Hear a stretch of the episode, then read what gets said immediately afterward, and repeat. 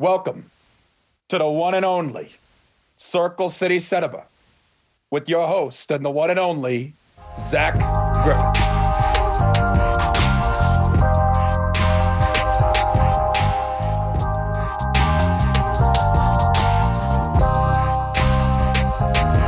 Welcome into Circle City Cinema. I am your host, Zach Griffith, and I'm joined as always on the Marvel recaps by the founder, Alex Burr. Alex, how are you doing? Well, it hasn't been as always the last couple weeks. Um, I've been a little busy doing some other stuff the last two weeks. But uh, Zach, I couldn't be happier to be back. You know, I'm really excited for this one because uh, you, you said before the show, uh, it's been like two weeks at least since you and I have hooked up for one of these.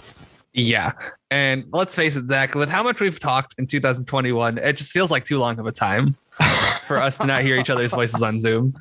I mean, just given the the amount of Marvel content we've done together and NBA content, frankly, Yeah, you know, all it- kinds. all kinds. So we're, we're we're real diverse here. You know, I'm a I'm a two true outcomes player right now. You know, just need the just need to find the strikeouts, and then we'll we'll have all three outcomes. But a little baseball joke for you, Zach. A little baseball joke. Uh, our own Caleb Lynn would appreciate that a lot. But uh, Alex, you Cardinals suck. Cardinals suck. The Redbirds suck. Never forget it. But folks, uh, the news. There's just too much news this week to ignore. Uh, Alex, Amazon's Lord of the Rings season one will cost at least four hundred and sixty-five million dollars, according to the Hollywood Reporter. Speaking of baseball, Alex, I think that's about what Mike Trout's getting paid right now. Yeah, Uh, it's like two Alex Rodriguez contracts. yeah. it would be the most expensive show on all of all time, and it's only one season. Alex, uh, I'll ask you this first, since uh, you're a big Game of Thrones guy and you got me onto it. Do you think Amazon is trying more to replicate the throne success, or do you think they're actually trying to add on to uh, add a worthwhile story to this franchise? That's tough. I think that it could be like, like I mean, Game of Thrones obviously was huge, but at least unlike Game of Thrones, the source material is finished. You know, so they have that added advantage where, you know, listen, there's a lot of blunders wrong with the last season. That might have been the way that George wanted it, George R. R. Martin. But I mean, it just you could blame the showrunners for the failures because or you could blame the showrunners and George for the failures if it didn't work like Yeah. the last season. So it's tough. I think that like I said, at least the source material is finished. But my problem with this Zach is that the three Lord of the Rings movies are practically perfect. I've only seen them once each, but like for three hour movies, Zach, they move at like the speed of sound. I, I gotta, I gotta say, I, I think I've said it before on the record, and I'll say it again now. Best trilogy of films, uh, pound for pound, that there's ever been. I, I put them up against anyone else, any other It's- trilogy. it's really hard to dispute that. Like they're all three perfect movies. And that's saying something because you have just all three of those movies are perfect. And yes, they do move at the speed of sound. So you hope that maybe having a TV show will help. Because that's why Game of Thrones worked better as a show than a movie, because the books, Zach, you've picked up the first Game of Thrones book. Yeah, yeah. They had to they had to split the fourth Game of Thrones book into two separate books because the binding literally couldn't fit them all into one book. it was impossible. So Damn it, George. yeah, and George has taken 11 years to put out a new book, so um we're not talking about someone who's really organized his thoughts here.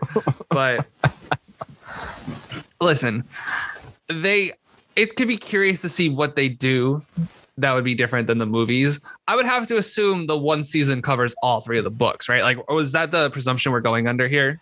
It is actually a, uh, from everything I've read, it's actually a prequel. It takes place uh, like a, like during Sauron's rise to power. So we're talking like a thousand years before uh, the Fellowship got together. You know. We're talking like a thousand years before the Hobbit, then too. Yeah, I think yeah, yeah.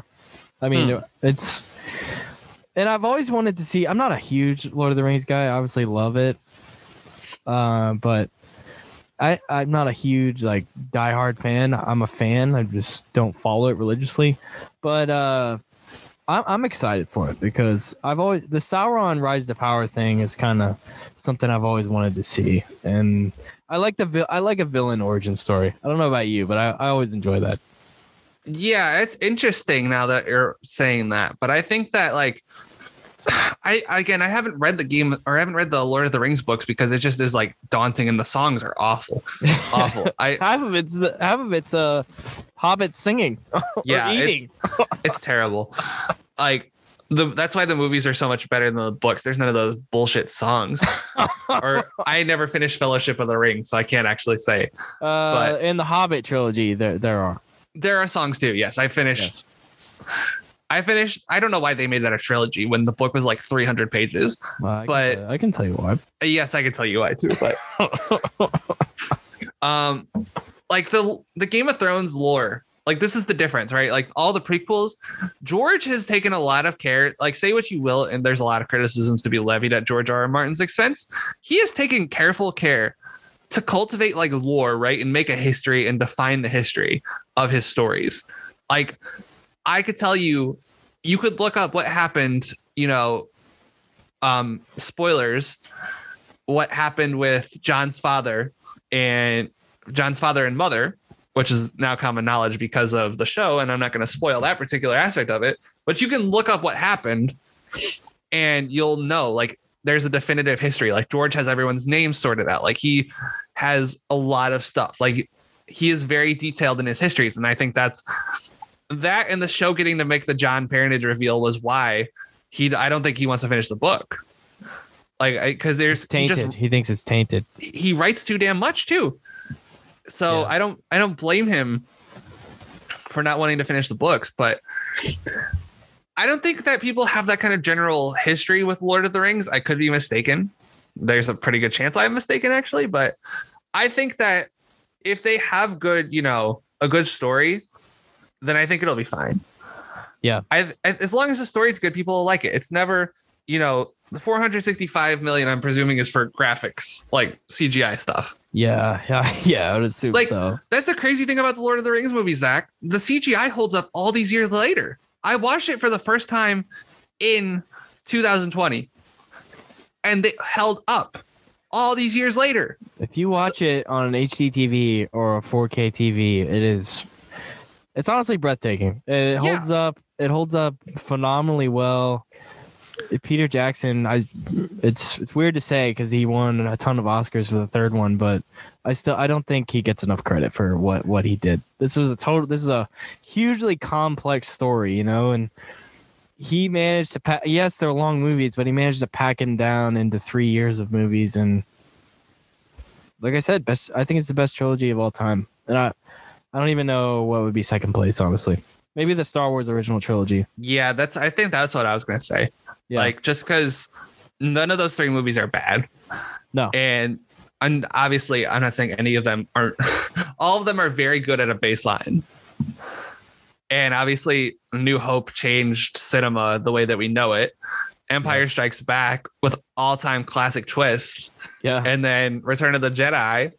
Ties with, all the you know- loose ends. Yeah, so I think that that's probably second. That was that would have been an interesting thing to do, with have us rank our trilogies, but obviously we're, a, little, yeah. we're a little far into the pod. But uh, what do you think uh, the Matrix trilogy would end up? I actually, shocker, I haven't seen The Matrix. I now that's on HBO, I'm going to. But Yeah, you got you got to check it out. That's that's another great one on uh on uh, HD or 4K. That's that's a great one. But uh, don't don't get your hopes up for the second and third one. That's all I'll say. uh, I mean, I'm not gonna watch them. I've heard I've heard not great things about them. and yet I'm somehow still hyped for Matrix 4. So that's how much of a de- uh, degenerate I am. Uh, moving on to some sadder news, Alex. Uh, Helen McCrory, the uh, renowned actress, has passed away at the age of 52. Uh, we will know her from uh, the Harry Potter films as Draco Malfoy's mother, Narcissa Malfoy. Uh, more recently, she's been Polly Gray in The Peaky Blinders. And uh, she was married to Damian Lewis, who you might know from Band of Brothers, Homeland, Billions, and he played Steve McQueen in Once Upon a Time in Hollywood uh, about a year and a half ago. So it's a tough, tough loss. A lot of tough uh, losses for Hollywood this year. Yeah, um, I only know her as Ma- Narcissa Malfoy, but listen, I I want to watch Peaky Blinders, and that's just sad. You know, I'm pretty sure they're in the middle of filming the last season, if I'm not mistaken. I think so. Um, because I think I heard that, but just all around sad loss. You know, 52. It's basically not your prime, but you're like just exiting your prime. So, R.I.P. Helen McCrory. R.I.P. And um, some Marvel news, Alex, today. The first Shang-Chi and the Legend of the Ten Rings trailer dropped today. Uh, expected to have a traditional theatrical release on September 3rd. Can you believe it? I don't believe anything until it actually happens at this point, Zach. hey, No Time to Die it would have come out like eight times by now. Right? Yeah, listen. I'll believe something's in a like being released in a theater when it's actually into the theater. So yeah, I'll, I'll believe it when I'm on my ass in the theater, right? Having paid twenty five bucks or twenty bucks to watch this movie. That's and not, I'll, believe I'll, believe it when it's in theaters in California. That's that's when I'll believe it's accurate. Yeah, good point. Good point. Good point. Um, it was actually a fun fact. Originally scheduled for release on February twelfth of this year, which would have been the Chinese New Year, Alex. Mm. How about that? It probably would have made more sense. But, you know, obviously shit happens. shit happens. Uh, what were your thoughts on the trailer? I thought it looked really cool. I saw um, what appeared to be the real Mandarin. What did you, what did you think? I thought that I'm very excited to see this movie. Listen, I'm very excited to see any MCU movies. It's definitely lower on my totem pole of hype, but I mean the action sequences look great, and plus, they you know they definitely have something for us that, like, cat like, I wouldn't even call myself a casual comic fan. Like non-comic readers like me would understand it. Like, so I think that I'm very excited for the movie. It looks good. Like the action sequence, like the, what stood out to me was the action sequence in the trailer. Yeah, I, I really like that. But I think I'm very excited for Shang-Chi and the um ten, and the Legend of the Ten Rings. I'm very excited for that movie. You know, now that the now that Hydra is kind of dying out, I think the Ten Rings are going to take their place because Ten Rings is like, uh, I don't know how to say this. They're they're like the ten. Uh, I don't know. They're they're pretty high up on the list of uh, criminal organizations you don't want to uh, trifle with. The Ten Rings. Oh well, then that means it's going to be even better. Then let's get let's get going on the on the Shang Chi because listen, you know anything that involves fighting people that are not to be trifled with, bound bound to have me hooked. So same here, same here, and uh, this makes me wonder, Alex, if uh, we're gonna get an Eternals trailer uh, soon because you know speaking of Game of Thrones uh, Richard Madden and Kit Harington are in that movie. Angelina Jolie's in that movie. Kumail, uh, I don't know how to say his last name, but Kumail he, Nanjiani. Kumail Nanjiani, he's in that movie. Uh, Salma Hayek is in that movie. That just had one of the more loaded casts an MCU movie has had, and it's directed by Chloe Zhao, who directed uh, Nomadland, which is maybe the front runner to win Best Picture this year, and she's definitely the front runner to win Best Director. So watching Nomadland last night, and then uh, I knew Chloe Zhao was directing the Eternals, but now it's like, how do you go from Nomadland, which felt like a documentary most for most of it, and the Eternals, which is the biggest franchise you could possibly ask for other than Star Wars. I just I'm I'm fascinated to see where she goes with this. Listen, Zach. Okay, we can talk about this movie all you want. Do you know why I'm excited for the Eternals? Do you want to know why? Why? It's the first time since 2010 that Jon Snow and Robb Stark are going to be on screen together. And let me tell you, buddy. Fair listen, point. Obviously, some things happened to Robb in between there. Um, spo- I'm not going to avoid it just in case you want spoilers. Hey, he got married, right? Yeah, he got married. Um, you know, had a red wedding. Um. listen, I just want Jon and Jon and Robb back on the screen together again. And yeah. I that's that's all I want. Like I I'm excited for these other movies because I want MCU movies. I'm being purely selfish for that one. I don't care. I want I want Jon and Robb back on the screen together. Well, I can't I can't blame you. I can't blame you. I'm just really interested to see uh somebody like Chloe Zhao's take on on a, a big budget movie like this. But uh, and finally, Alex, before we get into the episode, good things we've seen lately. I wanted to bring this segment back because uh, I've been slacking on this segment. Honestly, I've been giving this segment the sack for no good reason. Uh, so what uh, what's something you've seen lately, TV or movie that intrigued you? So I've been on your ass about this. Yes. Invincible. I love this show. You have been on my ass about this. I, I, I- need to I need to get my ass in gear and I actually watch it. Trust me, you'll love it. And if you like, if you like takes on superhero stuff that's different, you'll like this show. It's different in a couple of ways, and I can't give them away because our host hasn't seen them. But it's just has a lot of different takes on superhero stuff that I appreciate, and it's a lot. It's a lot bloodier than your typical superhero show. A lot. So I also um I haven't I only got one episode in because I'd watched Falcon and the Winter Soldier and the new episode of Invincible that came out last Friday. But I started The Boys and I'm very intrigued. Yeah, I was gonna say I've seen um a few episodes of The Boys. I'm weird with TV, man. So I'll just I'll start a show and I'll fall out of it for no good reason. But even when the show's really good, like The Boys. But Yeah. uh, uh, spe- alternative superhero takes. Uh, Prime seems to be uh knocking out of the park with this. Yeah. Yeah. I can't wait to get more into The Boys when I have more time this weekend, but that's something I'm looking to dig into. And then I watched the Kill Bill movies Yeah, yesterday. yeah, yeah. Actually, I watched them on Saturday, but That's what I'm talking about. yeah, the Kill Bill. Listen, it's like one of those movies I can turn it on and I just I don't like really have to watch it all the way. It's like it's weird to say Kill Bill is a comfort movie, but it's a comfort movie. Like I it get just it. I get it. it's it hits every satisfying need that I want to see in a movie. And it's third. The Kill Bill, I count them as one movie. It's third on my uh Well, Tarantino list. You're not the only one. So does the man himself. I I would have it second if Pulp Fiction wasn't so great. But Yeah. I've seen Kill Bill way more than I've seen Pulp Fiction. I think that Uma Thurman is perfect in that movie. Um, all the uh, Vipers are perfect in that movie. I love um, who's the guy that plays Bud?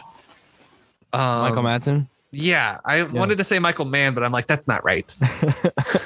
Daryl. Hannah's great. Maybe she deserved to die, or we deserve to die, but then she deserves to die too. Got shot full of rock salt. and then David Carradine is Bill. Like, Great performance. like he's the thing that's so great about the Kill Bill series to me is just how exaggerated. I- David Carradine and Uma Thurman carry the movie just because it's so exaggerate, exaggerated, and just the way Bill drags out every word, it's just like perfect. No, this is me at my most masochistic. Just the way he speaks, he has like a a weird way of speaking. I think it fits the movie so well. I think Tarantino. I'm not gonna say it's his best because he made Bastards and Pulp Fiction, but damn, like if that's not your top, then you're you have an impressive fucking resume. It's, I mean, it's definitely one of his most underrated. It might be his most underrated. I know uh, there's a big Hateful Eight legion of fans out there. Uh, me personally, uh, I'm not.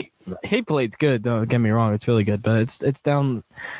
It's above only Death Proof on my Tarantino rankings. If Yeah. that, if that tells, and that's not. I mean, Death Proof uh, is not bad. It's just easily his worst. I'm not going to watch Death Proof. Death, Death Proof. Ugh. I'm not going to watch it. I'm not going to waste my time with that. Yeah.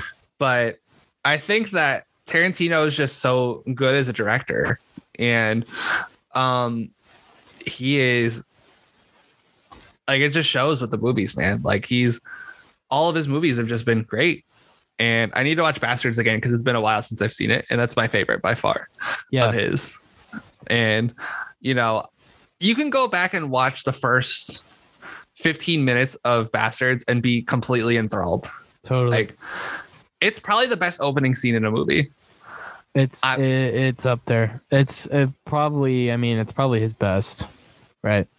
It's cl- like Opening to tough. Django is pretty good. Yeah, that too. It- he's Tarantino. Where did you have Tarantino in your director hall of fame? He was uh in tier one, just below God tier. just below God tier. That not quite sense. make God tier, yeah. just because of the volume. Uh, well, d- for for context, the only ones in God tier were Marty, Kubrick, Coppola, Spielberg, and then John Ford, who I believe won Best Director four times. Alfred Mhm. Hitchcock and uh, Frank Capra. So, you know, if you're below those guys, that's that's nothing to be ashamed of. No, not at all. What have you watched recently, Zach? Well, last night I finished uh, the first season of True Detective. It, it was a rewatch for me. Um, I'm rewatching seasons one and two because I haven't seen season three yet with Mahershala Ali, and uh, just as good the second time as it was the first time. Uh, I think this is honestly movies or TV. This is on McConaughey's uh, Mount Rushmore for me. True Detective. He was he was so good. He was. So I never good. finished. I never finished season one, but that might be added to the list of things to do this weekend. Because if I don't have anything else to do, I mean, I might as well. Only eight episodes. Yeah, I I know it's only eight episodes. I like I could power through a eight episode series like it was nothing. Like I watched Watchmen in like three days. So There you go. Watchmen was nine. So Yeah. and then uh, the other one for me is Entourage. I've never seen Entourage, mm, and I'm two episodes in, and I'm I'm all in. I'm all in. Vincent Chase, Ari Gold. I'm I'm totally totally totally in. Ready to see where Vincent Chase's career takes him. Um, before we move on to Falcon and the Winter Soldier, there's this book. I don't know if you ever read it, Zach. It's an oral history of CAA and um, the agency. And Ari Gold is based off of an agent. I don't remember what his name is in real life. Um, hold on, WME agent. Isn't it Drew Rosenhaus? Isn't he a real, No, no, it's not Drew agent? Rosenhaus. Okay. It's Ari. Okay, Ari Gold inspiration. Like he's based off someone in real life. Ari Emanuel. Ah. Like he is a very big, and he he formed Endeavor Talent Agency, which represents stars such as Vin Diesel and Larry David. Hey, Vin Diesel, favorite Mm-hmm. of this podcast. Oh yeah, but like Ari Gold was based off of a real life agent. So That's pretty cool. Jerry Maguire was based off a, a real agent as well. yeah, I would recommend that book. Um, let me look up the title: CAA Oral History book because that's a really good book. And I if you like this podcast, you would powerhouse the untold story of Hollywood's creative artist agency. And it's if you really want like an insight into Hollywood, it's a really good book. So I recommend it highly. Check it out, folks. Check it out. Uh, now, Alex, moving into the plot of the penultimate episode of the series, and also the longest one so far. I believe that clocked in at like 56 minutes. So, and it, it was worth every minute. Yeah, it was just listen, it was definitely time for a long MCU episode. I'm sick of the shit. Um, I'm sorry, 51 minutes because five of it, five of it is uh, credits. Yeah, at least we actually got some time in between the credits to have another scene. But listen, you know, our our issues with the credit time of the MCU has been well established at this point. Well established, well established. See past episodes for reference. But uh, I'm gonna run through these real quick and then we'll go in depth like usual. John Walker flees the scene of uh, his murder, the murder he committed, and then he's confronted by Bucky and Sam, and really one of the best fights in any MCU show, maybe any MCU property. It's, it's I thought it was really passionate fight at least. Uh, John is then stripped of the Captain America title. Um, and we get the Julia Louis Dreyfus cameo as uh, Contessa, an espionage agent. We'll get into her later. Zemo is taken into custody by the Wakandans and uh, escorted to the raft, which you'll remember from uh, Civil War. Not not a very welcoming place, but that's where he's going. uh, Sam meets with Isaiah Bradley, who just doesn't miss when he's on the screen. He just shoots seventy percent from the field. He's he just doesn't miss. Uh, really, we get some background on Isaiah. Really tough stuff. Uh, we've learned about his past as one of the uh, recipients of the serum, and it's just it's not it's it's not great. Uh, then the entire state of Louisiana comes to help the Wilsons with their boat.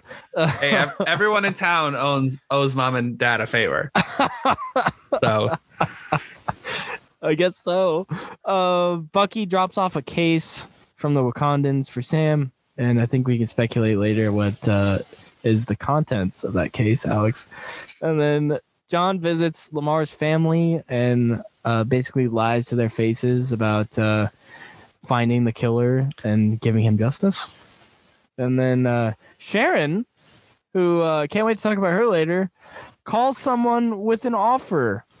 And then Bucky and Sam have a nice little one-on-one convo and a training session as well. Bucky admits uh, he and Steve did not understand what it would have meant for Sam to be handed the shield. They just said they wouldn't have understood, and he kind of apologizes for it. then um, Sam tells Bucky to give people on his list some closure, some good advice there from Sam. And then Batroc meets up with the Flag Smashers. Uh, it seems like every Flag Smasher in the world is just hanging out Central Park. They infiltrate the GRC summit, and then Sam opens the Wakandan case, and then we get a PS scene of John building the knockoff dollar store cap shield. So, Alex, we'll start from the top. Uh, what are your thoughts on this fight? Where do you rank this among fights in the show so far? Oh, in the show, it's at the top. Yeah. I mean, just like the intensity of it, right? And I mean, there's been some pretty good fight sequences in the show. You know, the Wakandans coming in last week and kicking everyone's ass was a good fight. Um, but I mean, not like it wasn't like competitive. You know, it was like entertaining and like watching, you know, LeBron go for 37 and seven and then sitting in the fourth quarter because they're blowing the other team. Like it's that kind of entertaining. Yeah, right? yeah, yeah. So, fun fact, you know, LeBron's averaged 27, 7, and 7 for his career, but he's never gotten those averages in it, or he's never gotten those totals in a single game. Interesting. Never? Never. His whole 27, career. 7, and 7? No, he's that's what he's averaged, but he's never had that exact stat line his whole career. Wow. That I thought that was a little fun fact for you there. Yeah. But in terms of the show, yeah, it was really, really well done. I mean, just the intensity, right? Just everyone trying to get the shield. and like, I think fights are obviously a lot better when they have stakes, right? Like, I think probably in recent vintage, the best fight was maybe the Thanos on a against Iron Man and uh Star Lord against the Guardians of the Galaxy. The Titan fight. Right. Yeah. That that because they were trying to stop Thanos from getting the the stone. Yeah. And they were trying to take the glove off. I think that was probably the best fight of the recent vintage, right? And I think that kind Yeah. of theme the reason that that fight was so compelling is the same reason this one is so compelling because they were fighting to get the shield except all three of them were fighting for the same thing and obviously none of them were Thanos. Yeah. So but I thought this fight was really good. Like I really enjoyed. It was a really good action sequence. Like it really got the show really just started right heavy into action, and I, I didn't mind because the rest of the episode wasn't action. So Yeah. I thought it was a good because for a filler episode they needed action. So this was a really great way to start off the episode. Yeah, I mean, they didn't waste any time here. They just get to John running away from the scene and uh, Bucky and Sam in pursuit. I'm I'm with you. I'm right with you. I think it's at the top uh, for the show, definitely. Uh, one other fight I throw in there would be Thor, Cap, and Stark versus Thanos in uh, Endgame. Right too. before uh, everybody comes through the panels, I would throw that in there as well. Uh, a couple of thoughts on Walker that I had. He is really delusional in this episode. Like I know we throw that around as a joking manner here on the network, but he is legitimately like legitimately delusional here. I mean, he thinks he actually thinks he's convinced himself he's killed uh Lamar's killer. He's I mean, he's actually trying to kill Bucky and Sam here. He almost beheads Sam. I mean, with the with the sh- with the shield uh, and he gets his arm snapped, and he's still like, "Let's go, let's throw down." And like, dude, you have one arm. You, Let it's not like not it- it's not like Bucky's case where one of one of your arms is like Terminator. Like, it's broken, dude. let he who has not tried to fight with one arm cast the first stone. And I I also like at the end of this fight, Sam has like a moment of realizing, like, hey, look, I gave up this thing, and now it's it's it's been disgraced. Basically, it's covered in blood. It's been used in a murder. Uh, and he just he kind of looks at it like, man, I made a mistake here. I should have I should have taken this up when I had the chance, but Um, moving on to John getting stripped of the Captain America title. Do you think he had a point? I mean, this is like, I don't want this to sound like, oh, Thanos, did Thanos have a point? Do you think John Walker had a point when he said, when he was talking back to the committee, saying like, you know, you made me this way. I I, I did everything he told me to do. Do you, do you think he had a point at all? Yeah. Okay. First of all, Thanos had a point. If you believe that killing, actually, if you believe that genocide is okay, you know that's like I think that Thanos had a point. Was became a meme at one point because so many people did. like actually believed it. I think he had a point though. Like, think about what he's saying, right? Like, they and like just generally speaking, think about what you have to do to join the military. You have to lose your conscience, basically. Just generally speaking, and you have to be a trained instrument of war. So yeah, I think he had a hell of a point there. You know, I think that listen, that probably wasn't the right forum to deliver it in, but given that he was being discharged, it was going to be the only forum he had. But Yeah. I thought he was 100% right in what he was saying. Now, did that make him murdering the um guy okay? No. But absolutely he had, he had a point that the military made him that way. Of course they did. That's their job. So, and especially with his perfect record, you know, like who knows how many people John Walker has killed in this time. This one just happened to be recorded on camera using a shield. Right. So, Right. And just to be clear, he was uh, given a other than honorable discharge and no benefits in retirement. listen, you know, discharging him is rough, but you know, taking away the man's pension, it's rough. Like for one, I know it was a pretty bad uh, slip up, but the only blemish on his record, and you're like, all right, no, uh, no 401k for you, pal. Hope you invested in a Roth IRA, son. But I, I'm kind of with you. He definitely, I mean, he wasn't totally off base. I mean, these people, know, he basically dedicated his life to these people and to the country. And uh, in his mind, he's getting paid back for one mistake with, uh, you know, basically uh, excommunication. So uh, I don't want to diminish what he did. He did a horrible thing, but uh maybe maybe a little harsh on the Senate's uh on the Senate side. But I want to talk about the Julia Louis Dreyfus cameo because uh you and I uh disagreed on this actually. Uh sh- she showed up as a. so she has a really long name as you probably listened to in the show, but in the comics she's known as simply Contessa and she's like an espionage agent. She's worked for Shield and Hydra and all kinds of organizations. And here she's recruiting Walker, uh, which is the main reason why I don't think John Walker is going to get killed off. I don't think you bring in somebody like this who's recruiting him uh, just to kill him off. So, uh, why don't you uh, explain where our, our discourse was, Alex? Basically, we were disagreeing on the quality of the cameo. 'cause, You know, they were doing the thing that they always do. And where they, need tr- to stop. They need to stop doing that. By the way, They yes, I, I agree with that wholeheartedly. That being said, Zach Griffith, I mean, she won how many Emmys for you know, like for Veep. for for Veep? She was basically dominating the Emmys for about five six years. Yeah, she was. She Like was. she won. It's okay. 2013, outstanding lead actress in a comedy series. 2014, outstanding lead actress in a comedy series. 2015, 2016, 2017. She won f- like five in a row. the five Pete. Yeah. So I understand the hype behind this one. I do think your point was fair, but that like just all things being equal here. A lot I would imagine a lot of people that watch Seinfeld would probably watch Marvel shows. You know what I mean? Like she's Well, that's still where a I big- know her from. Seinfeld. She's still a big star. Like Oh yeah, I don't want to diminish her star status. I just didn't agree that she was a, a superstar to use the word you used.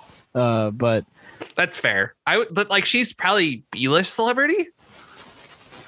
Oh my Like- god, she's television royalty. Yeah, like I would say she's not like it depends on what your definition of A-list is, but like she's pretty close to A-list, I would say. Like just given like everything that she's been in, nobody hates her. At least I don't think. There's No, probably some people I've never. I've never heard anybody say it. Well, the only people that probably hate her are misogynists, but well, they hate everybody.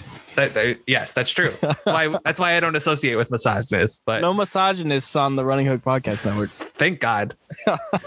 um, but yeah, I think that she's a really big star. So that's that's always been my thing, right? Like I think that I understand where you were coming from for sure. I just believe that she, you know, the juice was worth the squeeze on this one, but they've really got to stop hyping these cameos. Also, yeah, to that point, uh, I would have been more receptive to this if that hadn't been leaked. Like, if that hadn't been leaked, I probably would have been saying, you know what, that was pretty cool. Julie Louis Dreyfus, legend of the small screen, pretty cool. But look, just a PSA to uh, the MCU and anybody who works on a crew there. Just and stop. Elizabeth Olsen. Yeah, Fuck you, Elizabeth, Olsen. Elizabeth, we love you, but just stop. I'll never forgive you. Yeah, that one was horrible. I know you haven't seen Mandalorian yet, season two, but to say to throw out this is going to be a Luke Skywalker level cameo. First off, step back, think about what you're saying. Luke Skywalker is one of the ten greatest fictional characters of all time. Just stop, please. Just stop. Maybe I- not 10 just- greatest fictional characters, but science just- fiction definitely.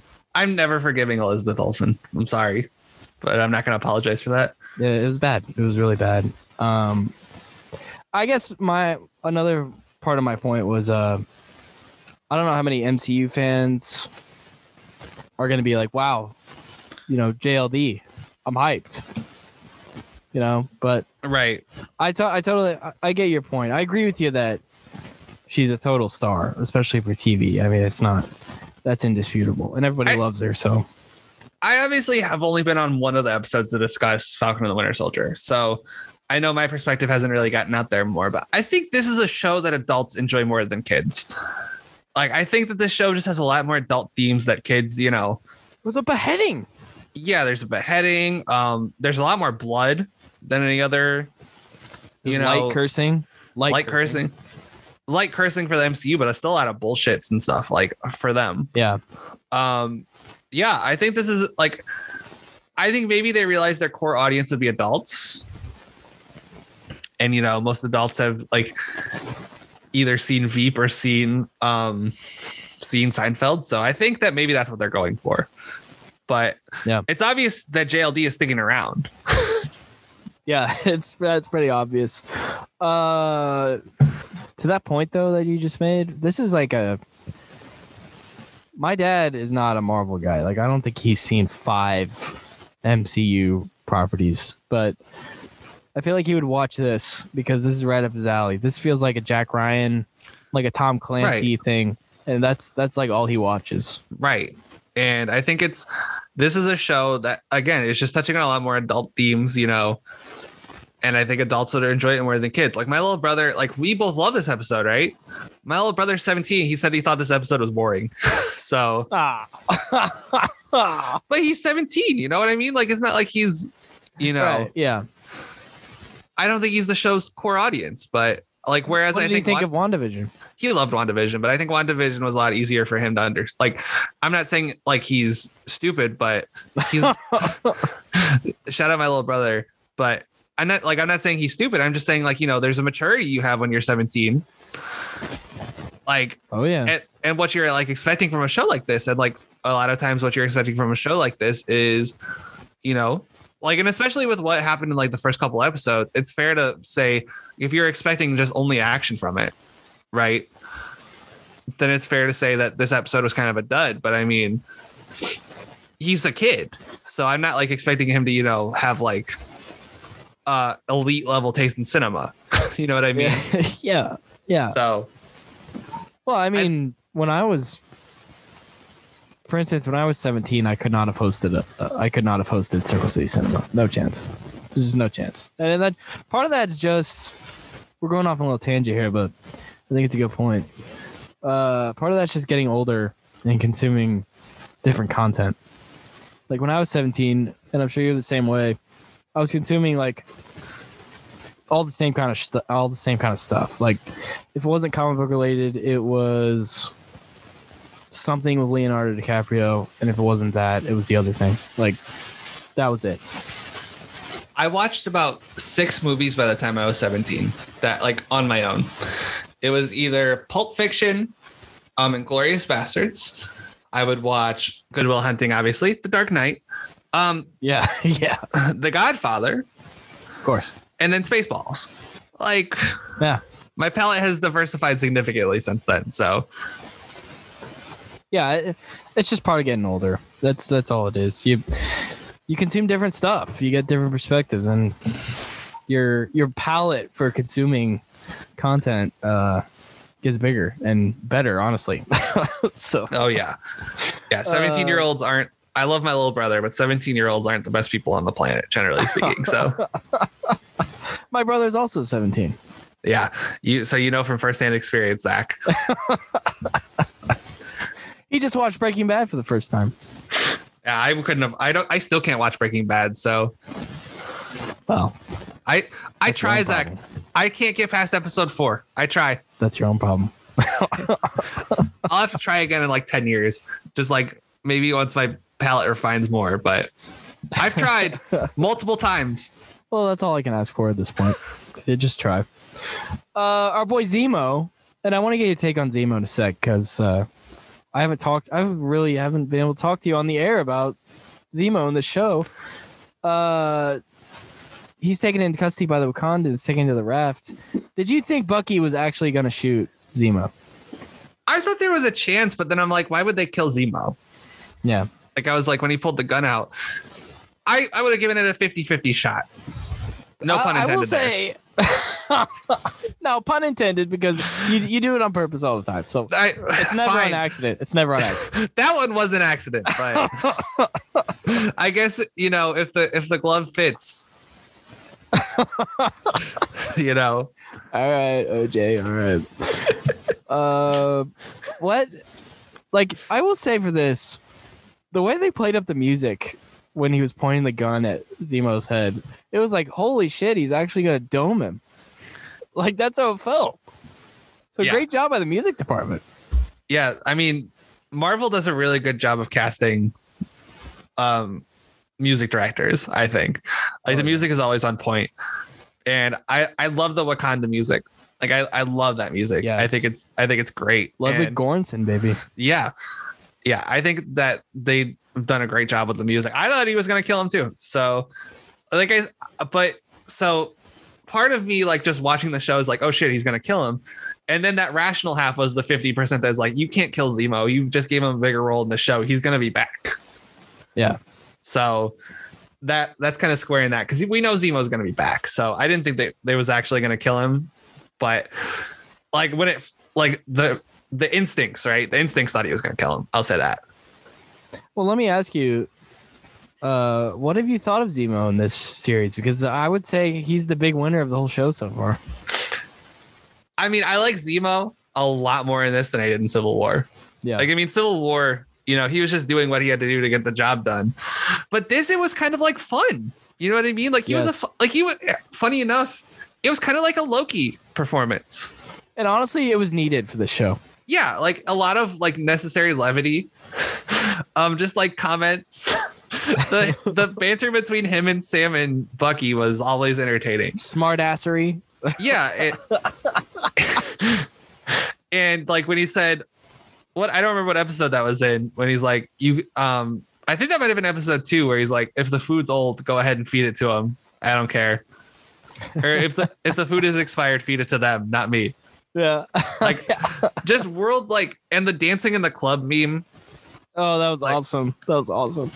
and plus zemo just killed it with the coats too Zemo's wardrobe really off the hook. Like really, really awesome. Mhm. Really awesome. I think our boy JD Hall would be very proud. he probably would be yes he was killing he was killing the game Uh, well, you said, and you're totally right. I don't think anybody would dispute that. That Zemo's going to show up again. Uh, where? Where? If you had to guess, where are we going to see him again? My guess would be uh, one of these Wakanda shows that Ryan Coogler is working on. Yeah. it makes sense. Someone's he's gonna either bust out of the raft or gonna, someone's gonna bust him out of the raft. How dare you uh, say he's gonna bust out of the raft? Uh, how dare you hypothesize such a such a outrageous theory? You know, listen, I I just only you know I like to throw bullshit out there, see what see what sticks. So, um, no, I think that Zemo. Definitely the Wakanda series seems to make sense. Maybe he could take Klaue's place in the next Black Panther movie. Wow, you think they go that early? Black Panther two? May- Well, Black Panther 2 is not going to be for a while, right? Like, especially with all these pushbacks. You're right. Has- let me look up that release date real quick. Like, 2022. because they need a new antagonist now, and obviously they could probably find one, right? Like, I'm sure I don't know the comics history, but Klaue, like, even if Killmonger wasn't in the movie, Klaue would have been a worthy villain. I like Klaue as a character. He's not on my most hated characters list. Um, Well, I wouldn't rule out uh, Killmonger being brought back. That's a good point. Yeah, but because we, don't know what direction they're. Black Panther is literally an open slate right now. So Yeah, and it's for unfortunate reasons. Uh, but you know, we'll we'll see where we'll see where they go. That's a good. That's actually a really good guess. Black Panther two. I, uh, has been delayed many times. It's scheduled to come out next year, but uh, you know who who knows. Hopefully, hopefully that is what happens. But uh, yeah. So something we can agree. Something Wakanda related is where we're Yes. gonna see Zemo again. Yeah, yeah. Uh, next up, Sam meets with Isaiah Bradley, and easily, I would think you would agree, the most powerful scene in the in the in the in the episode. okay, so I know the impetus would be to talk about Isaiah, but I got to talk about Sam. Sam's superpower isn't you know super strength or whatever. It's not you know like he's gonna beat you up, right? He's not gonna turn green into a giant rage monster. Sam's superpower is empathy. Like he can get people to open up to them. He can. He's a very powerful force and an example of empathy, and I think that's his superpower. And like he gets a lot of people to open up to him. Like in the last episode, Carly is actually talking to him Yeah, before Walker fucks it up. you're kidding. yeah, no kidding. But I think that I don't think the moment works without Anthony Mackie. Like he has a really good like just listening face. And obviously the story that um Isaiah Bradley told was just heartbreaking. Like truly, truly Rips, awful stuff. your heart out, dude. And if I'm not mistaken, Zach, I haven't seen the I haven't watched the first Avenger in full in a while. Isn't what Isaiah Bradley describes exactly what Steve Rogers did in the first Avenger? That's a hell of a pull, and yes, it is. That's a hell of a pull. and look at what Exactly. they did. Exactly what he did. And I think it's a good parallel to show like of all the racial parallels they're trying to pull, I think that's probably the best one. Like they left it unsaid, but if you know, if you notice it, then it's like you can't not notice it. Yeah, and you know he what's the actor's name again i can't remember that. actor Carl Lumbly. he wears that like emotion so well on his face and he plays the bitter the bitter old man so well to a T. like just absolutely bitter like i don't remember all his lines but just it was really he plays it so well. I think that you know it's what the show needs like to give sam help give sam the motivation that he needs. And i think that they're doing a really good job with that element of the show. Like i thought because it's weird right? Like you don't expect marvel show to be the area where they touch race race Right. issues. Right. but they're handling it really well actually like they're not talking around it you know they're openly acknowledging it i think they're doing a really good job actually so It's it's incredibly powerful stuff, uh, especially for a, Mar- a Marvel property. Uh, talk about Carl Lumbly. He uh, plays these sympathetic figures very well. He voiced. I think I mentioned this on uh, maybe the first one of these that we did, but he voiced uh, Martian Manhunter in Justice League, and Martian Manhunter is a character in the cartoon. And Martian Manhunter is a character that. Uh, was basically his planet was exterminated and he was the only one left and he was hunted for years and years by the people who uh, persecuted the martians and he, he's a hell of a voice actor, and turns out he's a hell of an actor too. And he he he pulls off the the sympathetic, uh, you know, persecuted man in more ways than one. And this is this is really uh really deep stuff here. Yeah, and um, sounds like he's just like a you know really good character actor. Like, Yeah. Excellent. and I mean, character actor is kind of uh an insult, you know, a lot of the time, But I mean, this man's been acting probably. Uh, let me pull up his Wikipedia page. He's been acting since the he's in seventies. Seventies. Yeah. Yeah. Right. So he's 69 years old, and honestly, the makeup department is doing a really good job of making him look older than he actually Yeah. looks in real life. He looks seventy five. Yeah, se- um, I would 75. I would say he looks the age he's supposed to be in the show. And the show he's supposed to be like in the hundreds, isn't he? Or maybe not that old. Is he? I The serum. The serum's Serum- helping him out. serum makes him age differently, but he looks a lot older than that, especially walking with the cane. But Yeah. he like really just really powerful stuff from Carl Lumbly there. I shout out to him. really powerful stuff. Uh, like we said in in the quick recap, we got a background on Isaiah. Uh, so it turned out different versions of the serum were administered to uh, all all soldiers, all kinds of soldiers, and uh, Isaiah, like Alex said, really good parallels. Saved a bunch of POWs from a camp, and then uh, upon finding out that the serum worked on him, he was uh, experimented on by his own government and uh, other governments for 30 years. And finally uh taken he uh, a sympathetic nurse uh, pitied him and declared him dead and helped him escape. And uh his just his life has been really fucked ever since. It's just sad really sad stuff. One of the sadder one of the sadder origin stories honestly for anybody Like- in the mcu think about like just hell think about where he's living right? He's living in west baltimore. I mean we we've watched the wire zach. West baltimore. Yeah, not great. Not a place like david simon and uh burns uh, ed burns were basing that off of real life. Yeah yeah. They they weren't like you know they didn't just come up with the shit and say oh west baltimore is a terrible place to live. No. like it's based off of the real experiences so yeah i think that hit, what compare his living situation to bucky's who Right. you know i mean he has isaiah has a nice house right but like it could be so much better and obviously the question of how superheroes get paid in this universe is a fascinating one but like I don't know what Sam does for money. I really don't. Like how how can he afford all these overseas trips? I really How I really afford to fix a boat up dude well by calling in a thousand favors to the whole state of Louisiana. That's how. but that's I'll take this next one, Zach. Yeah, go ahead. That's a good segue. the entire state of Louisiana comes to help the Wilsons with. And I mean, listen, this how many favors did your parents do, Sam? Like were you like your parents must have been superheroes than damn selves. Like, yeah, seriously. oh so many people owe them favors. Like that's I, you know how do you, like it's not even a big boat either. How do you get the whole town to help you out? You know what I mean? It's it's fascinating because like you know, there's like this little mini montage of him calling a bunch of people, and then they a quick cut, and there's just like 200 people helping out the boats. Yeah. like it's, it's not even that big of a boat. Like what the hell is everybody supposed to do? Wilsons You know. need help. We show up.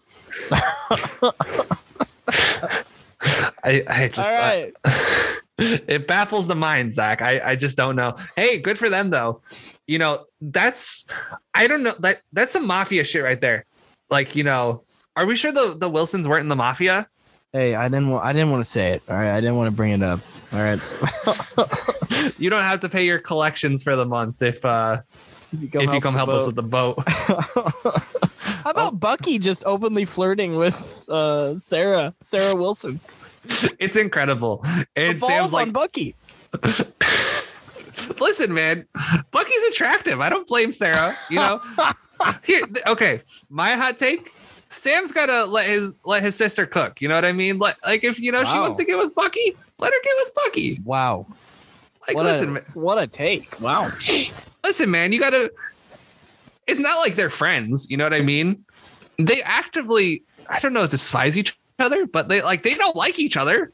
At least not yet. They're gonna like They're- each other at some point. They're coming around. It's definitely better than They're it coming- was. They're coming around. Yeah, it's definitely better than it was in episode one or episode or um in Civil War. Yeah, But it was a loathing in episode one. yeah. So I mean, you know, like it's not like it's tough because I, I just don't feel like Bucky's a ruin your life kind of guy. You know what I mean? I feel like I mean Bucky's really old fashioned. He's 106, you know? Yeah, he's read The Hobbit. Yeah. When Wow. it first came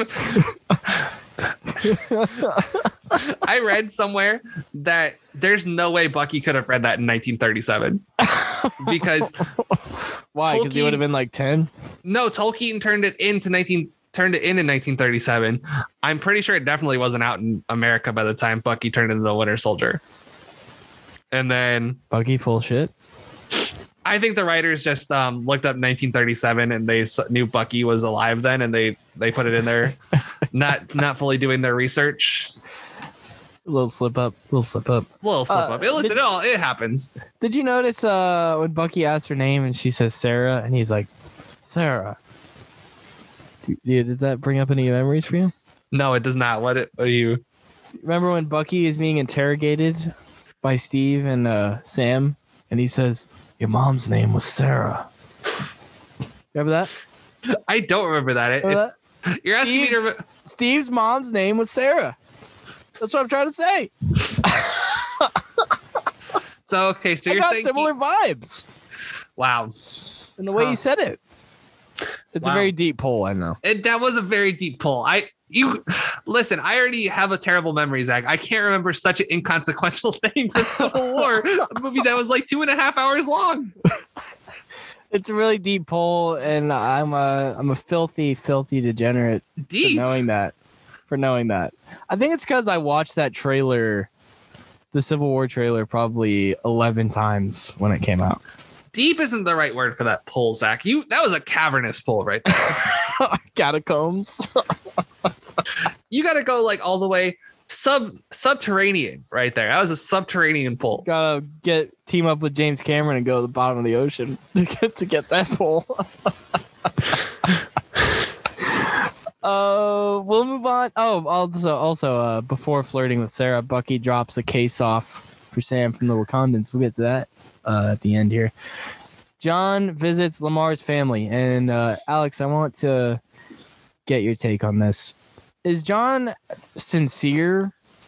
Do you think this is just a power trip for him, or is it both? I mean, he loves Lamar, man, like as a friend. You know what I mean? Like there was what was emphasized to us about Lamar and John in the first few episodes is that they had a real bond. Like oh, I'm not denying that. I'm asking, No. uh, like, uh, uh, when he's like lying to them about the killer. Like that dude, that dude he killed was did not kill Lamar. No, but I think he probably deluded himself into thinking he killed Lamar at the very least. I mean, listen, what I mean, yes, obviously you want to lie to make them feel better about it, but I don't know. Like, I don't think he's completely in the wrong for it. Like, I understand why he's feeling that way. He wants to justify himself killing somebody. He might be lying to himself because he needs to find a reason in his head. He's a square the fact that he totally just, I mean, basically did the shield equivalent of a doming on in front of you know the whole world. Did a did a guillotine is what he did. Yeah, basically with the shield. Yeah. And it's just tough because I don't blame him for wanting to square that with the family and lying to himself and being like, I had to do it. Like he's basically saying that the whole time. Like he said it to he said it at the beginning of the episode. He said it in the court martial. Or not the court martial, in the um the less than honorable discharge. The hearing, yeah. He, he's saying that here too. So I think that he's a he has to believe it because the story's been consistent from him. Say what you will about him, his story's been consistent. Is it the wrong story? Yes, but yeah, yeah. I mean, he, that's what he thinks happened. So Yeah, I think I think you're right. He's convinced himself that he killed the person who killed Lamar, and even though we know he didn't, it just just goes to show, like the serum, just like Lamar said, it makes you more of who you are, and maybe uh, John Walker was this dude the whole time, you know. oh, he definitely was this dude the whole time. I mean, he was always a gaping asshole. I will say, it seemed like, like especially the beginning. It's, I mean, us as fans watching, you know, we see uh, some schmuck dressed up in Cap's costume. We're like, fuck this dude. But uh, I thought episode two was pretty good and like setting him up. Like he wasn't, he was not an asshole at the beginning of season two. Like he seemed genuine and you know, along the line, the serum definitely didn't help. But along the line, he has just devolved into a pure, pure cuck. Honestly. Zach calls you a cuck. It's basically over. You have no no integrity left. So it's not it's not a term I use lightly, uh, but it also is. So yes. Yes. Uh, Sharon, Alex, Sharon is a big discussion point on Twitter, and you and I have talked about it off the record. Sharon calls somebody with an offer.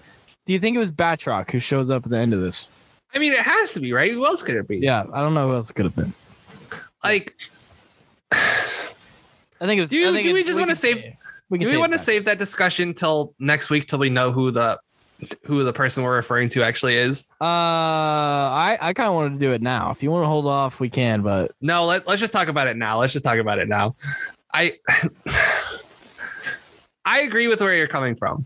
That it would be terrible motive. So okay, explain what we're talking around so far, because here's the thing. There's a, like, and honestly, I don't see any other way. It's all leading to this, and I've I've been trying to find things that would say otherwise, but I can't. It seems to be leading to Sharon being revealed as the power broker, right? And I think that would be a terrible move by the writing team.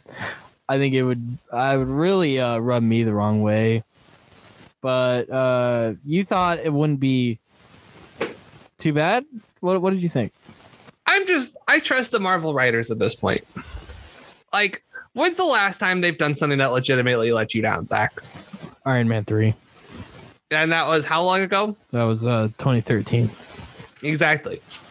They've been on it since 2013.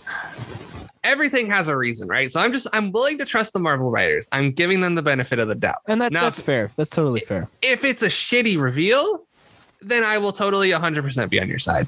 But listen, I'm just, you know, I'm willing to give them the benefit of the doubt for now. And then when they prove me wrong, hey, one miss in eight years ain't bad, Zach.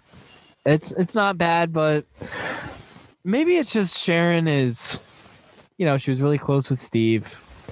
Uh, she helped him out a lot in Civil War. She's, I mean, for God's sake, she's Peggy Carter's niece. Like, come on, come on. Peggy Carter was like the one, the one piece of integrity in uh, Shield, which was infiltrated by Hydra. Yeah. So like, I I don't know. I I mean, you know, obviously I don't write this shit. I wouldn't even know where to start, but I wouldn't do it. I just and it seems to be telegraphed, which they don't usually do that. They don't usually telegraph stuff like this. And that's what it feels like. I mean, do you do you think so? maybe if they're telegraphing it, maybe it's a, the old bait and switch. That's what I'm hoping. That's what I'm really I- hoping. I would, if I was going to handicap it, I'd say 60% odds that she is going to be the power broker, which leaves a good 40% not. And I obviously hope the 40% I'll is right. odds. I don't want the 40% to be, or I, I don't want her to be the power broker either. You know, because it would feel like a betrayal of everything. She put it like her life on the line. She's a her life. Carter. Yeah. And she put her career on the line to help Steve in Civil War. Yeah. So I hope the hell that she doesn't um I just I want I want her not to be the power broker, but at the same time, you know, I trust the Marvel writers. That's all I'll say. Yeah. And uh, I've seen some theories going around like she can't be the power broker. Oh, the power broker in the books was a dude. Well, uh, stop with that, please, because uh, the ancient one was a dude in the books, and Yeah. it was played by Tilda Swinton. So I was gonna say, wasn't the Asian, the ancient one definitely not a white woman in the uh, No, comic books? it was an Asian dude. I get that Tilda Swinton looks kind of funny, but Asian, Asian, I, I, I can't buy that, Zach. like, so clearly, it doesn't matter what gender they are. Like, Right. Come on, come on, just to put that theory to bed, please. I mean, Karli Uh, Morgenthau. Yeah, exactly. Exactly. Exactly. If you remember the history lesson from a couple weeks ago, exactly, exactly right. Uh, coming down to it here, Bucky and Sam, a little one-on-one in a training session. This is really nice, Alex, because it's kind of the same thing they talked about in that therapy session in the interrogation room. Remember, but I don't think it feels repetitive at all. Maybe it's just because the therapist isn't there. I mean, the therapist did suck. Yeah. Um, I mean, no, I think that it's more genuine because these guys have had time to grow together, and this is why this is why shows can lead to better character development. Movies can be greater than TV shows. I think movies have a lot higher higher ceiling, but TV shows have a lot higher floor, and there's one reason why: because you get time, you get to spend time with the characters. Right. Look at how many people are like their personalities are defined by The Office, right? I, I'm not I'm not hating on them, but like people spend hours watching Michael Scott. They spend hours watching Dwight Schrute. Like I don't even watch The Office and I know these motherfuckers' names, right? Like Like The Sopranos. We spent yeah, this, The Sopranos. 90 hours with Tony Soprano. Exactly. The Wire. You spend however many hours with, uh, like you spend however many hours with McNulty, and I still hate his ass. Um, but like it's it's the real thing, right? Like you you develop affinities. Like I'll just do one from uh, the Wire that I the like Officer Carver, right?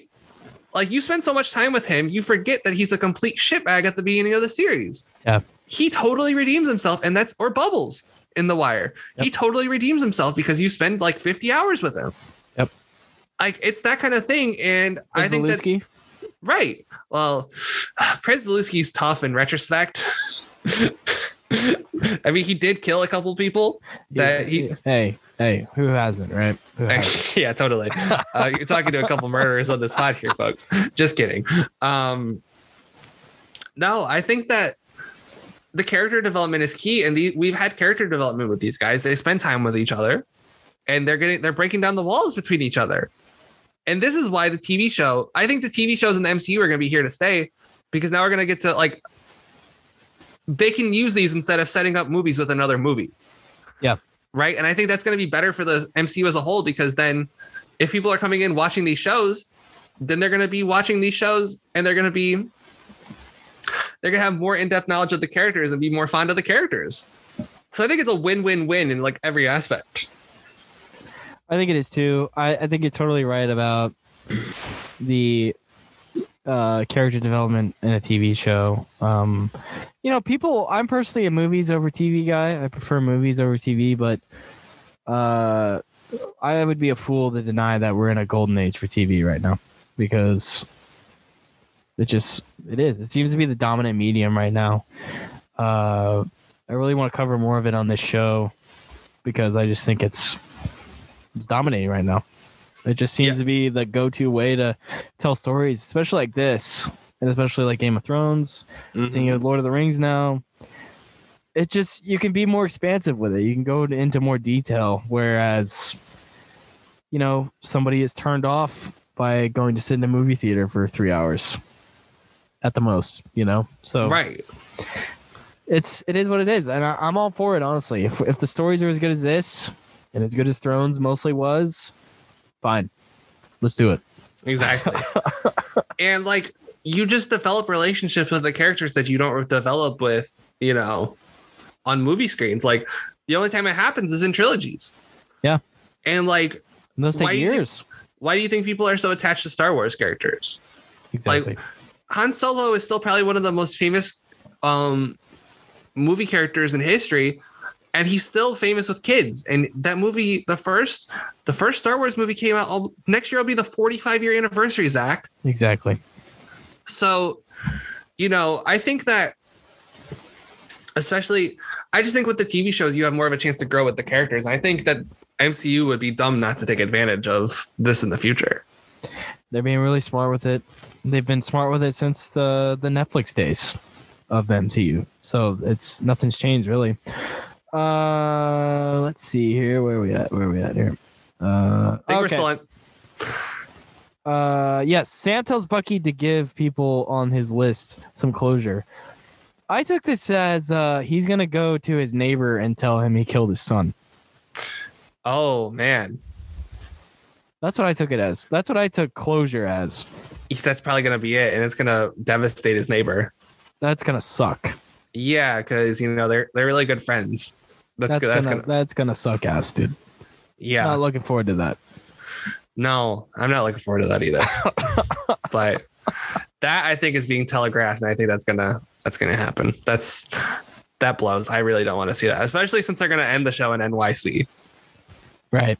Well, So- of course, it always ends in NYC. Where else? Where else, Alex? There's nowhere There's else no- to end it. There's no other cities in the world, as you as you well know. Nowhere. Nowhere else. Uh, and they split up for now, but we all know that's uh, you know they're. Uh, I would, I would even, you know, Alex, call me crazy. I think even by next episode, they're going to be back together. It's crazy. I can't believe you'd say such a thing. Maybe it's the title of the show. I don't know. I don't know. and then finally, Batroc, who uh, received a call from our own Sharon Carter, as we can uh, assume at this point. Uh, meets up with the Flag Smashers. As we talked about, every Flag Smasher in the world is at the Central Park right now. oh man, you know, listen. I mean, with how restrictive they're being with the borders after uh it's like a convention. after the unblipping, you would think that you know all the flag smashers wouldn't be in the United States, but maybe there's a maybe there's a good portion of flag smashers just lying around in the U.S. and particularly in New York City. Who knows? Convenient plot device, Zach. Very convenient. Really convenient. Uh, and Alex, tell us how easily uh, they infiltrated the GRC summit. It kind of had shades of the Hail Hydra stuff from the Winter Soldier, like when um Sitwell was that his name right? The uh, Jasper Sitwell that was the guy's name right? Yep. Yeah, when Jasper Sitwell whispered into uh what's the the senator's ears? What's the senator's name? I know he was Senator played by Stern, baby. Senator Stern. Who who was he played by? I know he was played by the Larry Sanders Show guy, Yeah. Garry Shandling, Yep, Garry. Yep, yep, yep. And he whispered into Garry Shandling's ear, "Hail Hydra." It kind of had actually had those exact vibes. And then obviously the meeting shuts down. I wonder if we're gonna um have homage to a movie that Daniel Bruhl was in in Basterds Hey, when they I know. when Shosanna blows up the theater. I want. I wonder if we'll have homage. Probably not. The man Hey, can now. dream. You know, I'd be a fan of that. We both would of be. that sounds right up our alley. Uh, Sam opens the Wakandan case, and Alex, uh, is there any chance this isn't a Captain America suit? It's Captain America suit with wings. But what's what piques your interest more?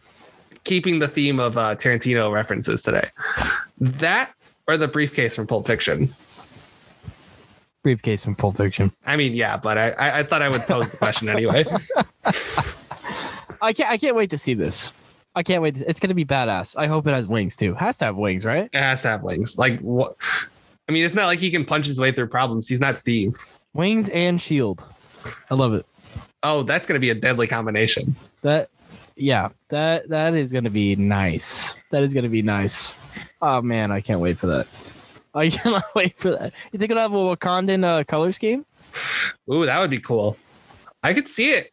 I could see it. They take a little bit of flair in their costumes as we They saw. made in- You know, Shuri made it. We saw we saw Shuri's Black Panther costumes. Little, maybe Panther. throw a little uh, red color scheme in there, a little bit.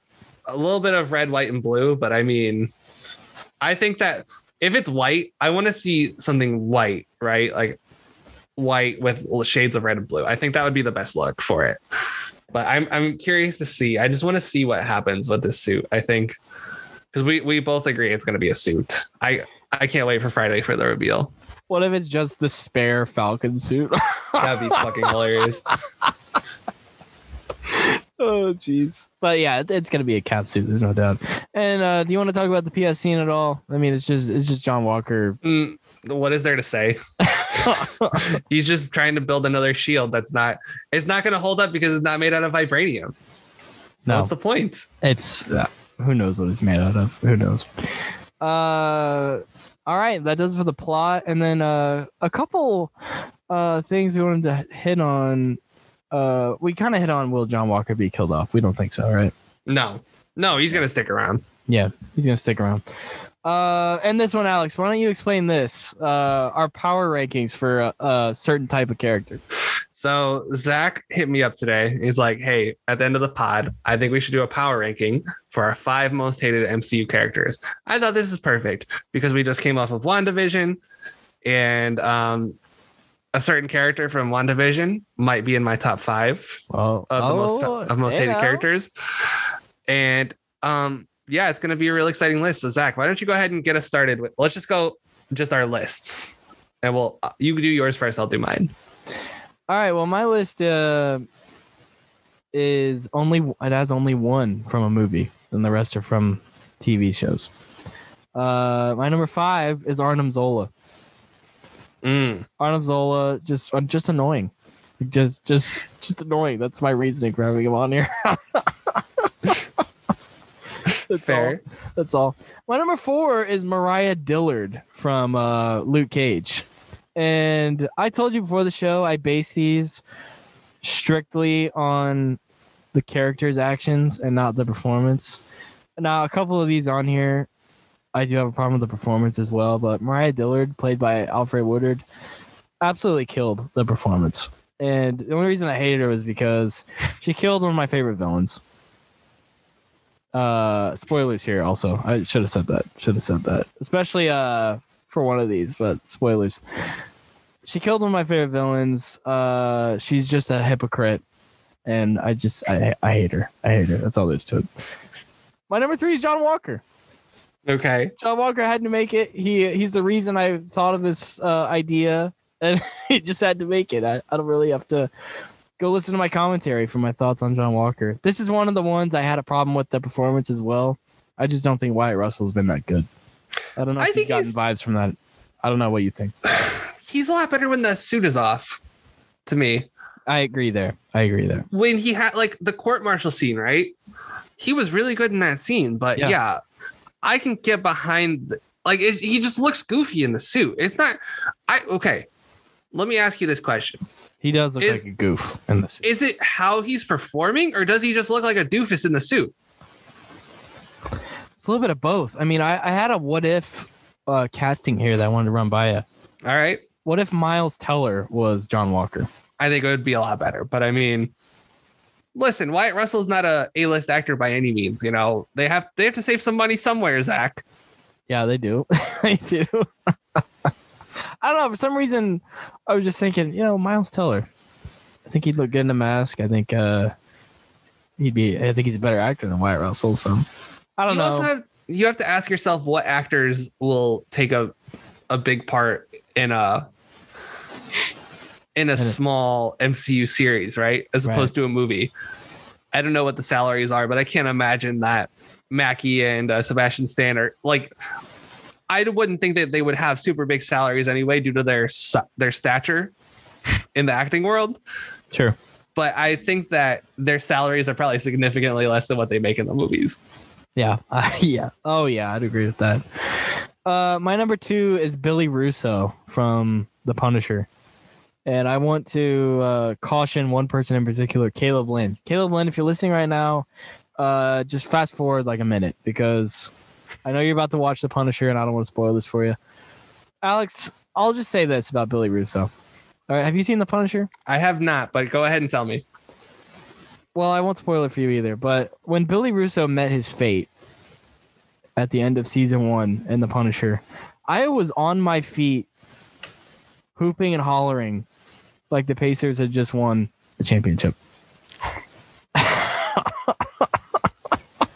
I was absolutely thrilled and hyped. So that's that's all I'm gonna say. I'm gonna leave it there in case you want to watch it.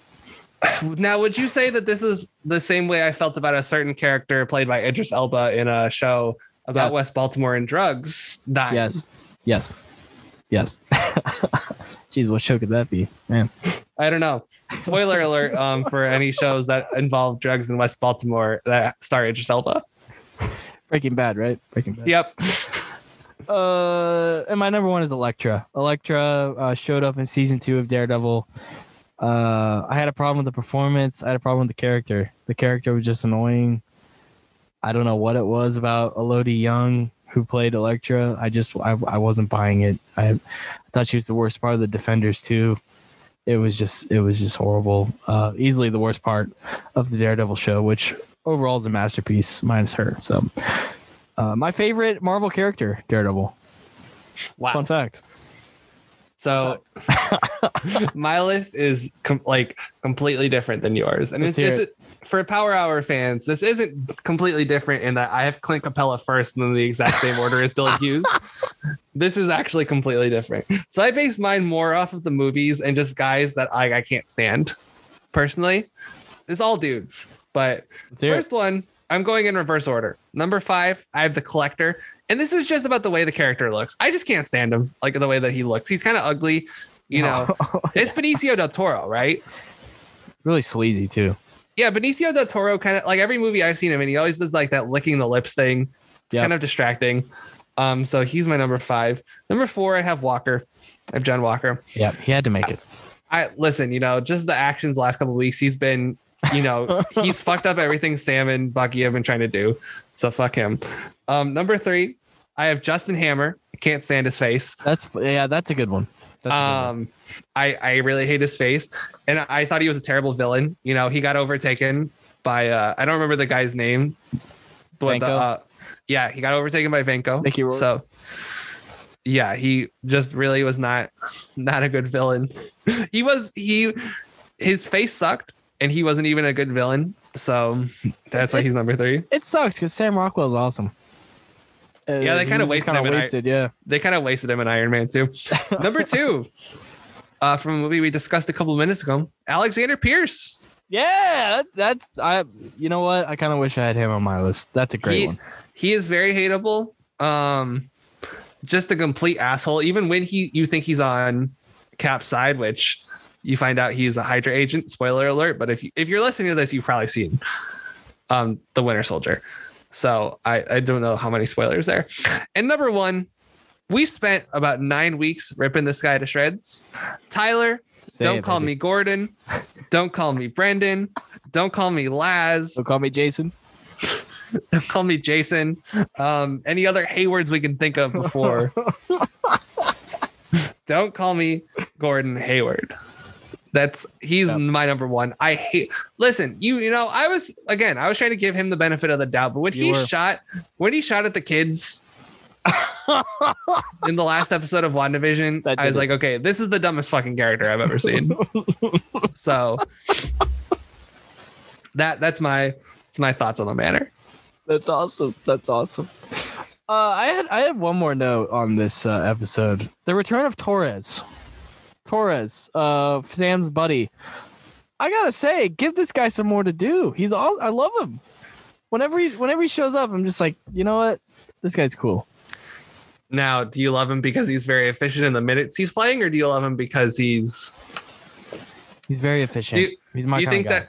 What do you think though? If you expanded the minutes, maybe the efficiency would fall off. I don't think so.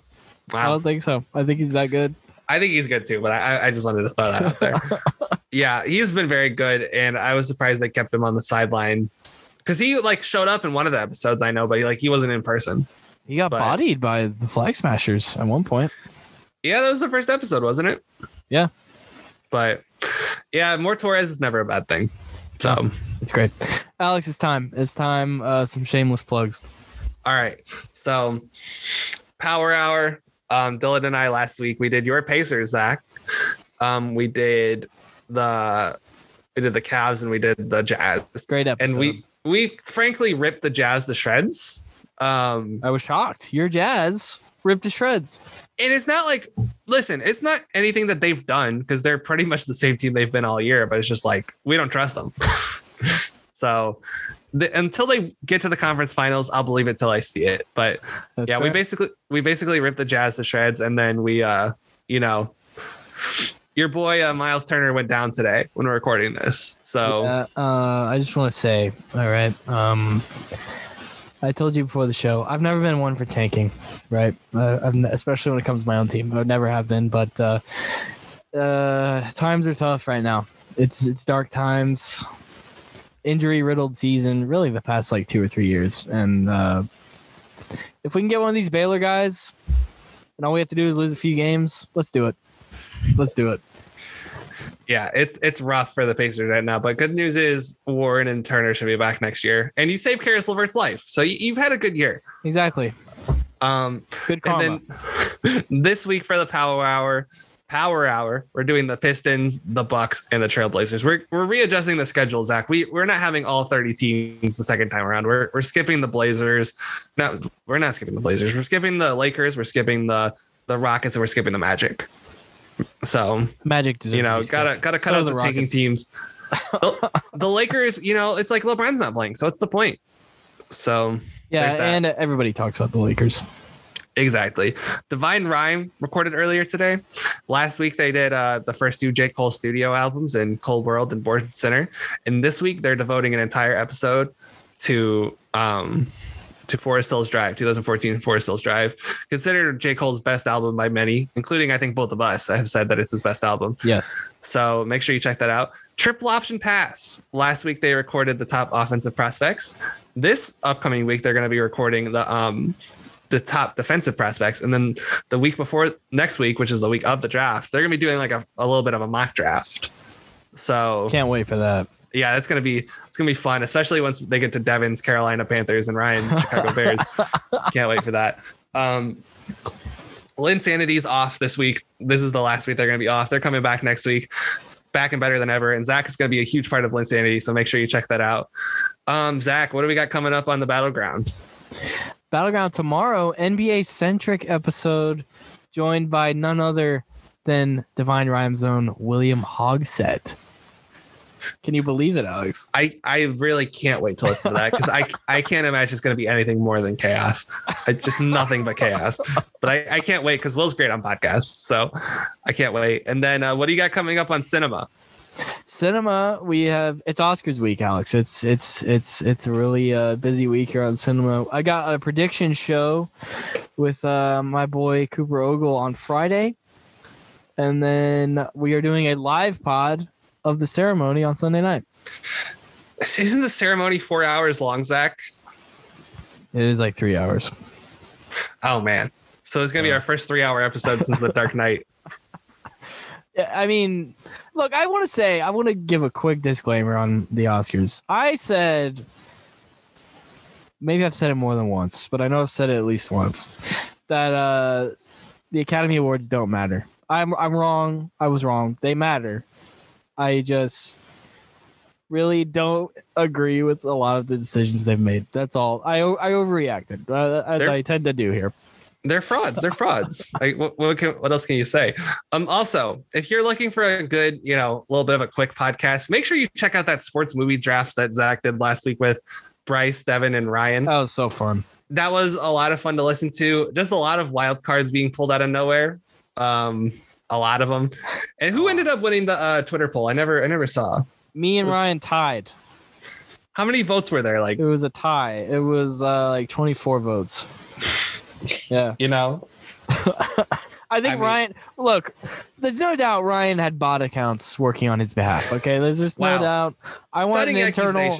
I want an internal investigation here because there's no reason you can take, there's, there's just no reason you take the 2010 Karate Kid over the original and tie for first in, in the poll. There's just no way. There's no way, Alex. No way. Listen, you, you know, I don't think um I think more people are inclined to choose his side of the debate than the you know the raging bull side. I'm just Oh. saying, you know, I'm listen, you know, who, hey, hey, when you uh when you posted the results in our group chat, who did I say won the draft? You and Ryan. So Yeah, it makes sense. looks It like I makes was a prophet. I didn't even vote. I abstained. I was gonna ask you vote uh, who you voted for. No, I abstained because I made the poll. So That's I have I have two other Twitter accounts on my phone, but I, I chose the in the in the ethics department. You know what? Good for you. I'm not even mad. Good for you. Uh, and also, I just want to give a quick call out to Bryce Shaddy. Said he would win the draft easily, and uh, no, so that didn't happen. Uh, Falcon Winter Soldier next week, the final episode, Alex, the finale. That's crazy. Also, um, before we go, I would like to reiterate the threat I made on Power Hour, and I know this is going to be weird for the Do cinema audience because I, I don't do this, but for Dylan Hughes's book, okay, from one Say young soul to another. All right, I made this thread on the Power Hour. I'm going to make it the same thread here. If you don't buy this book, it is seven dollars and fifty cents for a physical copy of this book, or if you want an e-copy of this book, it's five dollars. I've You got can my get a- copy. You could get a cup. You could get a cup of coffee for five dollars. Zach Griffith, what I'm going to do if these people don't buy from one young soul to another, I'm going to go into their houses. I'm going to take all of their right shoes. You're only going to have left shoes. And listen, it's worth seven dollars and fifty cents to have all of your right shoes. I, I would say so, wouldn't you? Yes. Let me let me tell you. I've said this on Cinema and Battleground. I helped Dylan edit this book, so I have read it. I don't know, twice at least, and it was it was a great book. Really insightful, really unique perspective.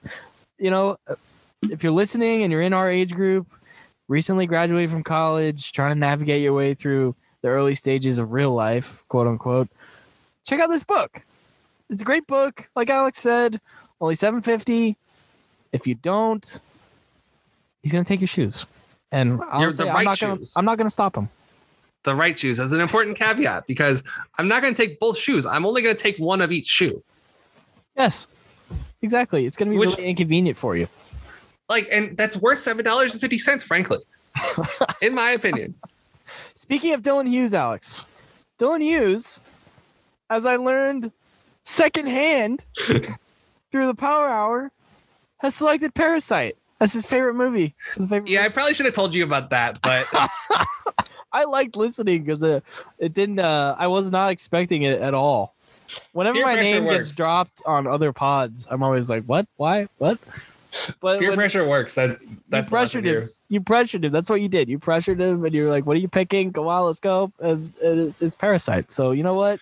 Great movie. Uh, best picture winner, rightfully so. Let's do it, Dylan. Let's do it. So let's go. I think this is a good time to wrap it up, Zach. Well, folks, uh, thank you very much for listening. And Alex, it was great to get back with you Thanks for having me, Zach.